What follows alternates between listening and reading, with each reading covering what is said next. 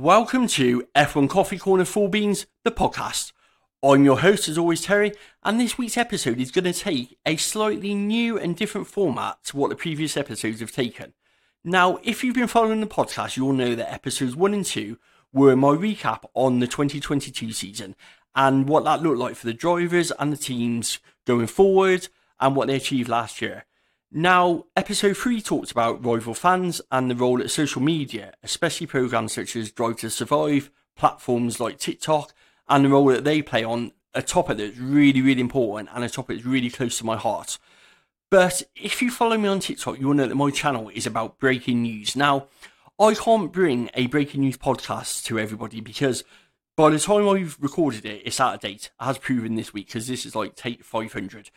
But I do want this to be a podcast that talks about the news from a fan's point of view. So I can do headlines and stuff on TikTok. What I can't do is I can't unpick it and give a lot more detail and a lot more thought into it because there's not an option to make the videos long enough for that. And there's also people don't want to see that on TikTok. So I want my podcast to be about the latest news in Formula One and what it means from the previous week. So it should be relevant. It should be up to date. It might be a little out of date by the time it goes on air, but please bear with me, I am trying my best. So without further ado, let's sit down, strap in, and give this week's episode some full beans. So there is only one thing on people's minds this week, and that is the merry-go-round of team principals. It is silly season 2.0.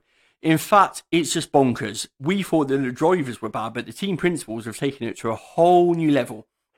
You know, especially the past sort of 15 hours, they've been like, whew, every time you go to record a video or even a podcast, it's out of date. So I imagine by the time this goes on air, it's going to be out of date. So if there's any information here that's out of date, I apologise because I'm trying to do it with the most up to date information that I've got available. It's just blimmin' changing by the minute. So I've turned my phone on to do not disturb because every time I try to record something, the notifications tell me that something else has happened. So please bear with me and I hope you enjoy the episode in terms of where we start, there's only one place we can really start, which is Ferrari. They started silly season 2.0 with the announcement that Binotto was resigning from his role as team principal of Ferrari. Now, we all know that he's been pushed, we all know he's been sacked, but after 28 years' service, it felt right that he had the option to resign rather than be sacked. But ultimately, he's paid the price for not delivering a title to Maranello especially considering they sacrificed the whole of 2021 to get ready for the new regulation changes. That season is nothing but a disappointment for them, that's for sure. Now, in terms of replacements, we know that this morning Fred Vasseur was announced as Binotto's replacement. Now, that's not a surprise to anybody. What's been a surprise is how long it's been taken. But we also know that Ferrari wanted to wait for Binotto to see out his contract before they announced his replacement as a mark of respect. So you've got to appreciate that. But Fred has been seen in Maranello. He's been seen house hunting, so it was only a matter of time before that announcement was made, and it's now official. Fred Vasseur is coming to Ferrari as the team principal. Now, in terms of what that means to Ferrari, they've got someone from outside of Maranello for the first time in a long time heading up their team. They've also got someone that the management team at Ferrari have actually put into place. Remember, Binotto was actually put into place by the old management team, not the current management team, so his position was always risky. And we also know that the Tifosi, they don't accept second place anyway. So he was always on borrowed time when they're out the championship and let's face reality. Fred coming in allows them somebody who's experienced in the team principal role, someone who's not blinded by the Maranello way, and someone who I think is bold enough to make the calls in terms of the strategy department, in terms of what Ferrari needs going forward, and what they're going to need to be championship contenders. I personally feel that Ferrari are the closest to Red Bull in terms of challenging, and I think that Mercedes got too far to catch up on in terms of from where they currently are with the regulations and the cost cap. So I think that if Red Bull's domination that they showed last season is going to be challenged at all, it's going to come from Maranello and Ferrari. So I think Fred Vasseur's got a challenge on his hands to do that. But I also think that they've got two drivers who are capable of doing it. And I also think they've got a car capable of doing it if they can iron out the problems they had especially in the second half last season. So if you remember after the summer break, you'll know that Ferrari turned their engines down because of reliability issues. And they also had issues with the floor when the new regulations came in with the technical directive from Spa onwards. They suffered with that. And they certainly suffered from poor tyre degradation. So the talk from Maranello is that they've addressed those issues and that the chassis and the basis of the car was already there. And by addressing those issues, they feel they've got a competitive car going forward. Now, that coupled with Red Bull's penalties should hopefully see them bridge the gap to Red Bull and make it a more interesting title fight. Like I said, I think Mercedes got too much to challenge Red Bull. I think they might challenge Ferrari in terms of second place, but I think Mercedes uh, stood out of the title fight in terms of a championship winning car. So I think it's up to Ferrari to take that fight to Red Bull themselves. Now, can they do that? It waits to be seen. I mean, there was there was huge expectations around the 2022 car, and ultimately it fell flat. From what started as early season performance, just generally just kilted out as I discussed in my in my previous podcast. So I think with Fred, they're looking at someone who Charles can certainly bond to, someone who the team can have a lot more faith in, a lot more confidence in.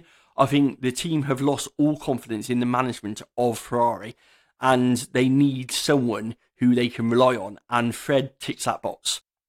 Now, in terms of Fred leaving Sauber, we know that obviously the VW group are calling the shots at Sauber now, we know that from the appointments that are being made. So this morning we saw that Andreas Seidl has been announced as the new CEO of Sauber Motorsport, taking over the role that previously Fred held as team principal and chief executive, I believe. So Andreas Seidl has come in and split that role up. So there is still going to be, it looks like, a team principal role in the Sauber setup. Now, Seidl, we know, has experience with Porsche and the VW group, so it's no surprise to see him join that project, that's for sure. And in fact, if you look at what Zak Brown said, it's not a surprise at all. Now, talk about Zak Brown, it looks like Seidl is going to do that that role with Sauber. It looks like he's going in as a chief executive officer and he will then appoint a team principal. So, in terms of the team principal role for Sauber, I can see there being two clear people in, in the running for that, which is just after he quit his Williams role yesterday and Binotto. Now, if we take it one at a time, we know that Binotto has got huge experience. He's got ties with Sauber from being their engine supplier in terms of when he was in Ferrari. So he's got close links with them already, which can work in his favour. We know he's keen to return to the sport, and we also know he's got fantastic engineering experience. Now, if you're a team trying to develop a new engine for 2026, and you've just brought in Seidl, then actually being able to secure Binotto at the same time is a pretty damn good move and one I can seriously see him exploring if they haven't already done so. And from the other thing I can gather, as part of his severance package from Ferrari, he doesn't have a gardening leave period, or if he does, it's only six months. So again, that really fits into him taking on that role and him being in a position to really support Audi coming in 2026 and their engine development, as well as steer the ship going forward, as well as keeping those ties with Ferrari, which they're going to need to keep because they're going to keep their engines till 2025. So, you know, Binotto seems like he's an odds on favourite. But then Williams dropped the bombshell yesterday that Jost quit his team principal role as well. Now, if you go back to the statement from Williams yesterday, they talked about Jost putting his retirement on hold to be their team principal. But if you look at the actual wording of the statement, it doesn't actually say that Jost has gone into retirement. It just says that he's left his role as well as the technical directors left their role. Now, if Jost was retiring, you would have thought that would have been mentioned in the statement. And you also would have thought that they would have had a replacement already lined up bearing in mind how fast the news has travelled, certainly today, on team principals and all their replacements being in place. So the fact that Williams haven't made an announcement makes me think that Jost and him leaving is actually a bit of a shock to them and not one they were expecting. Now, we remain to be seen whether or not he's actually genuinely retired or whether or not he's actually going to join the VW Sauber project that's going on. He's got close links, as I said. He's been head of the motorsport for VW. He knows them inside out. He's worked with Seidl before. He knows Formula One. So if they can't get Binotto, I think that Jost is a good full guy in terms of a backup plan for him. So I fully expect to see one of those two being appointed as a team principal to work alongside Seidl. That's for sure. Now, when we look at Williams, because we take Williams next before we take on McLaren, but if we look at Williams, now Williams don't look like they've got a team principal lined up at all. It looks like it's took him a bit by surprise that announcement yesterday with Jost because there's no noise coming out from who is going to be the Williams team principal. And if I'm honest, I'm sat here racking my brain thinking who is going to Williams. There doesn't seem like an obvious choice. Now, whether or not that someone returns to sport or whether or not Williams have got someone inside who they can promote up remains to be seen. But I certainly can't see off the top of my head who's going to go into that role. Um, the rumour mill is in full swing, but I, I'm not taking any of them seriously at the moment because none of them make sense. You know, I heard one about Susie Wolff coming in. Now, even though that fits from a Mercedes Benz engine supplier point of view, Susie's already previously said that she doesn't want to go head to head with Toto. She likes the fact that they've got their family life together. Toto himself has been pulling back from races with 23 races he feels is too much. So I can't see them being team principals with two opposing teams, especially with the family being based out of Monte Carlo and Williams being based in Oxford. So I don't see that's got many legs, if I'm honest. We've also heard around Paddy Lowe being being chucked in the mix, but again, Paddy Lowe left Williams on terrible ground. So I that to me is just bullshit. Excuse my French. I can't see Paddy Lowe taking that role at all. Yeah, it remains to be seen who Williams have got lined up and whether or not they're going outside of the company.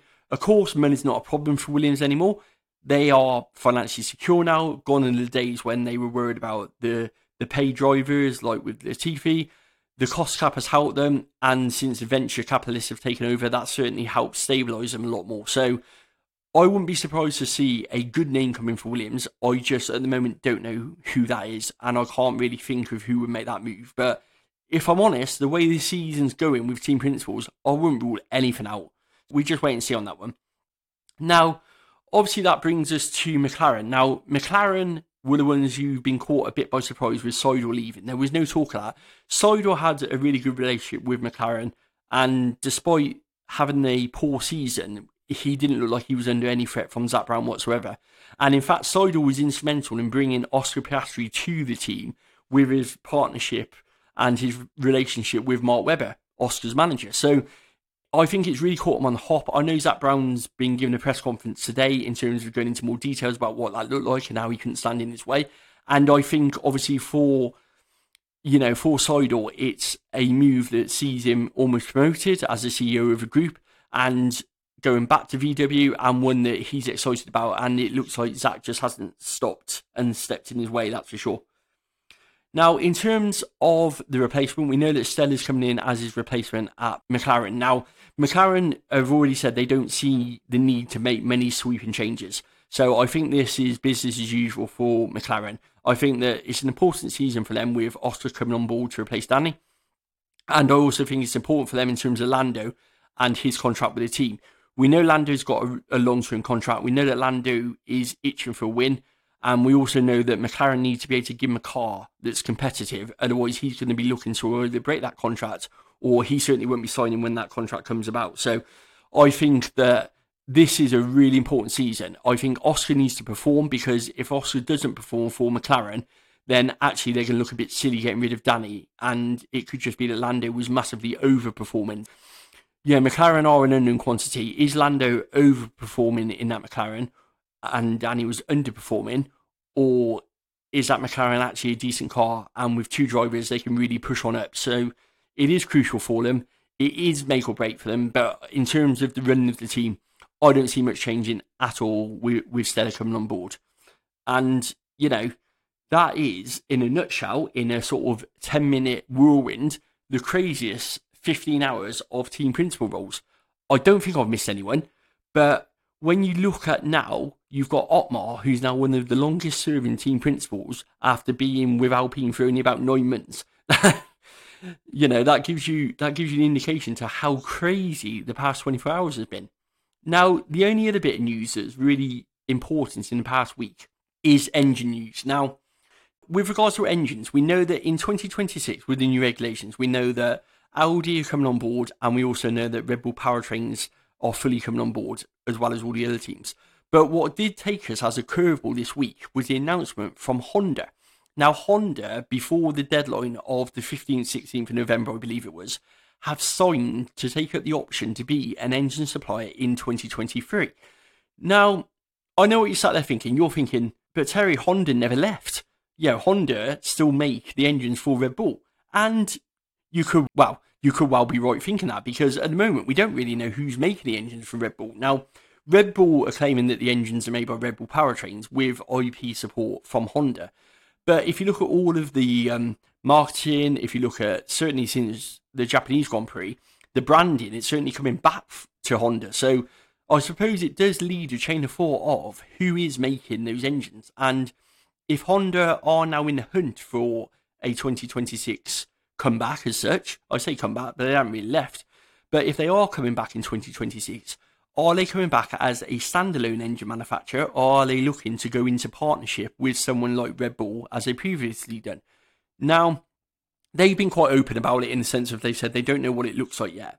They don't know whether or not it is, you know, we're going to come as a standalone or we're going to come as a partnership. We're exploring all of the options, and by taking the option of being a preferred engine supplier of 2026, it allows them to do the feasibility on it and to see if there is a call for a comeback. We know that the regulation changes fits with Honda's viewpoint going forward in terms of being more environmentally friendly. It's something that the FIA did to open it up for the VW group coming in as well. So we know that it fits from that side of things. So it's now just a case of does it fit from a Honda point of view to be coming back to Formula One? And if so, does a partnership with Red Bull powertrains look a better option, or does an engine manufacturer supplying a different team is that the better option for them? Now, if they do come back as a engine supplier to Red Bull powertrains, this is going to cause absolute monumental problems with the paddock. The engine suppliers, the top engine suppliers, so your Ferraris and your Mercedes, are going to be absolutely fuming, to put it lightly we all know that the engine freeze was put into place because Honda pulled out. So Honda pulled out, left Red Bull high and dry with no engines. Mercedes and Ferrari said, We ain't giving you an engine. And, you know, Red Bull, I wouldn't say strong arm, strong arm's wrong word, but Red Bull certainly flexed their muscle as a big team in Formula One to the FIA to put this engine freeze in place and to allow them to create Red Bull powertrains.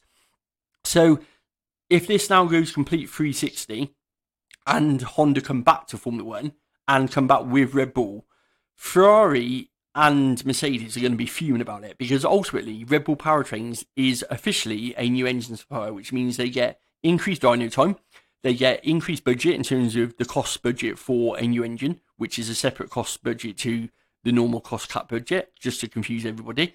So they've got increased money for that because they're they're new, so they have to play catch up. And if now Red Bull team up with Honda and Honda come back in, the argument is surely going to be how much of this is a new engine and how much of it is just a continuation of the old engine, and how can we honestly say that Red Bull Powertrains is a new engine supplier? Because I don't think you can. So it's going to be really interesting to see how this one unfolds and whether or not it is a partnership deal with Red Bull or whether or not it's Honda, they're just putting it out there because they want to and they're going to pull out, or whether or not they're going to supply a different team. We wait and see, but it does make interesting, interesting times ahead for engine suppliers.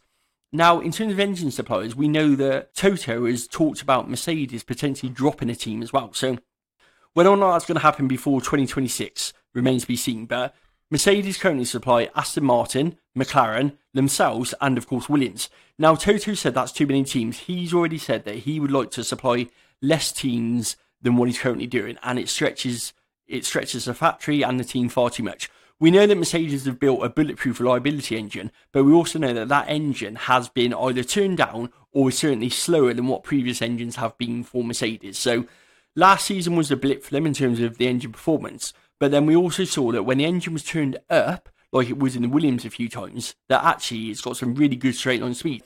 I fully expect with the engine freeze that Mercedes will produce a more competitive engine going forward. Um, Mercedes don't seem too bothered about the engine. It seemed like they went for reliability first, and then they're going to go for performance in terms of turning it up. So I think first and foremost, they knew that by producing a reliable engine with the changing in fuels and with the engine freeze coming into place, that would help them get points and podiums, which ultimately it did. So now it's about extracting performance from that over this season and the following season as well. So expect some more performance gains and a higher HP output from Mercedes engines, that's for sure going forward but they have said they would like to drop a team. Now, in terms of dropping a team, we know that Alpine want to pick up a team. Now, Alpine haven't got any customer engines at all, and they suffered catastrophic reliability last season. You know, Alonso was in his GP2 engine blowing up all the time. And we know that Alpine have suggested that they would like to pick up a team to supply a customer engine to so they can gather more feedback on the engine, which is something they're struggling with. They don't need to do it from a financial point of view.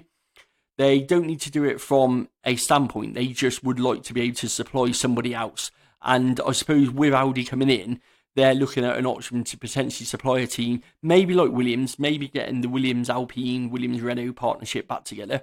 And I think that Williams would be open to that. Now, I don't know how keen teams are going to be changing your engine supply so close to 2026, so we might have to wait a bit for that one. But Toto has certainly said he's happy to lose a team, and I know Alpine are happy to pick up a team.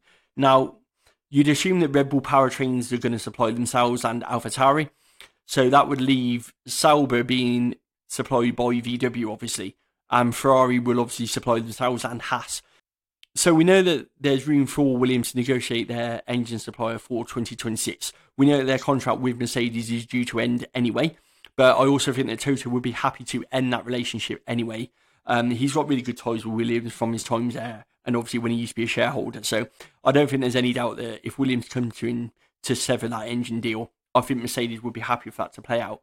So that, in a nutshell, is what's been happening in terms of the Formula One whirlwind. Now, a couple of other newsworthy stories which have come about are the Chinese Grand Prix has obviously been cancelled if you haven't already seen so. Now, China's been struggling with the coronavirus and its coronavirus laws that they got in place. And they've been missing for the past couple of seasons now. And the future of the Chinese Grand Prix is going to be in doubt. But they announced um, about a week or two weeks ago, certainly, that they were cancelling the Grand Prix. Now, there was talk that we were going to go to Portugal. There was talk that we were going to go even to Turkey, but the FIA have ratified the calendar without a race in place of China. So a 23 race calendar has come into play. Now, I think the teams have had a lot of saying that. A lot of teams have been saying that 24 races is a long time and they wanted to see less. So I do think they've played a part in making sure that that race didn't get replaced, as well as the logistics behind coming from sort of Bahrain, Australia, coming back to Europe, and then going back out to Azerbaijan. It was in the end. So, so yeah. So the calendar didn't really favour a European race either. So we're gonna have a spring break. We're gonna have a bit of a break after I think it's Australia, uh, three weeks.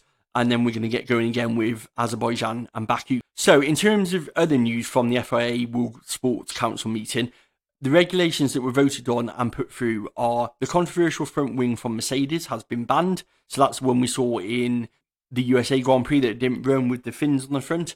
And we also know that the rear wing from Aston Martin that they run, that's also been banned as well. So those were inside of the rules as such for last season. But in the tightening the rules, they seem to be unsporting. So they've now been banned for the following season.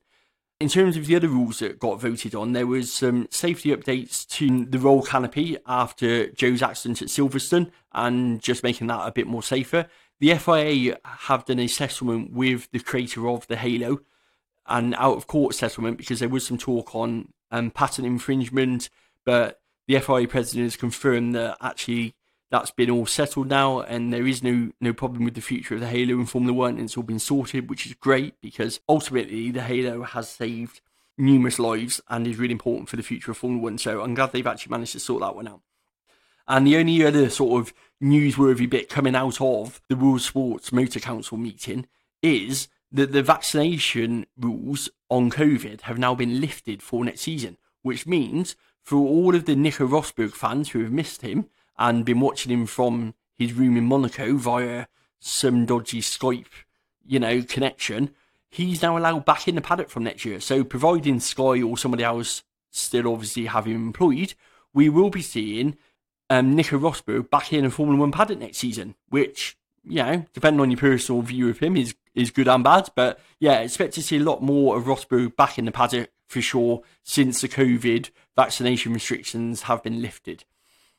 And to just finish off, I just wanted to talk about the FIA prize giving gala because I've seen quite a few TikToks on this for various reasons. So, first and foremost, let's talk about the exchange between the FIA president and Christian Horner because that was car crash TV. That was absolutely terrible. Now, if you remember, you'll see that Christian Horner was presented with the Constructor Trophy and it was terrible. Oh my word, you just hid behind your phone. There was some exchange going on about how the trophy was included in the cost cap, on how, you know, back in Japan, the FIA were only enforcing the rules that the teams implemented.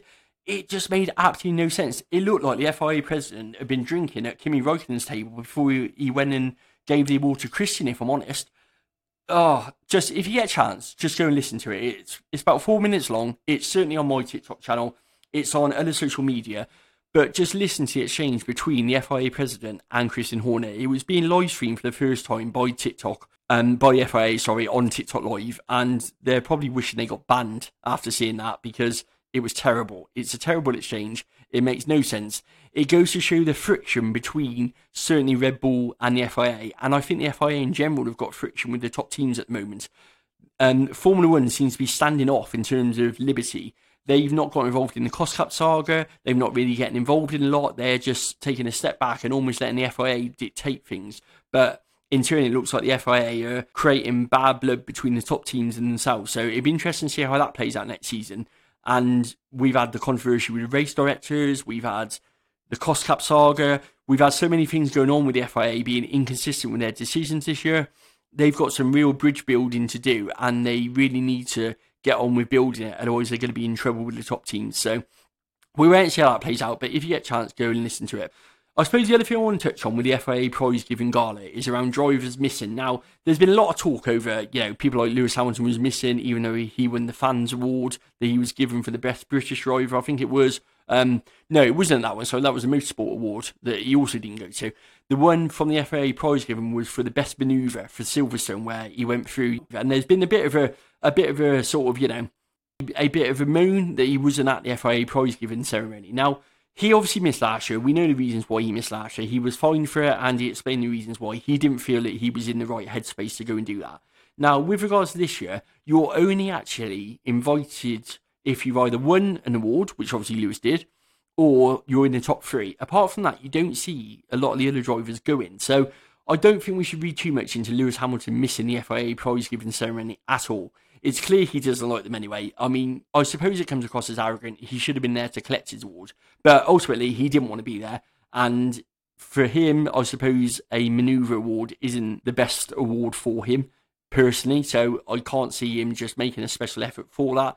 And he obviously added the plan. So we read into that what you want. Is it arrogance? I don't know. Maybe maybe part of his image problem is that he does things like this, which can be portrayed either way. So I don't think he helps himself with these sort of things, and he probably should have been there, but ultimately he wasn't. There was a lot of other drivers that were missing as well. So in terms of roundup, that concludes the weekly roundup for Formula One news.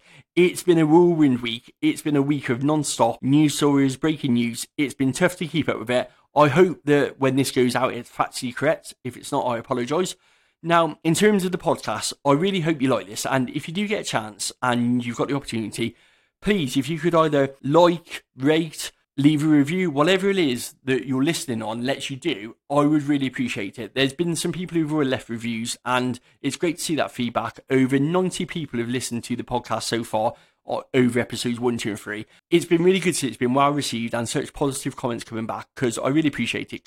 I've said before, ultimately, this is just me in my kitchen with a cup of coffee talking about Formula One in hopefully a way that you as a fan can relate to in a way that's not censored by any team or any sort of thinking, in a way that hopefully gives you a broader insight into the news of Formula One and the rules of the Formula One paddock. So, really appreciate your time for listening. Really hope you've enjoyed the episode. Really hope you've enjoyed the change in the format and hopefully that you enjoy the format going forward. And until next week, have a great week. I'll speak to you soon.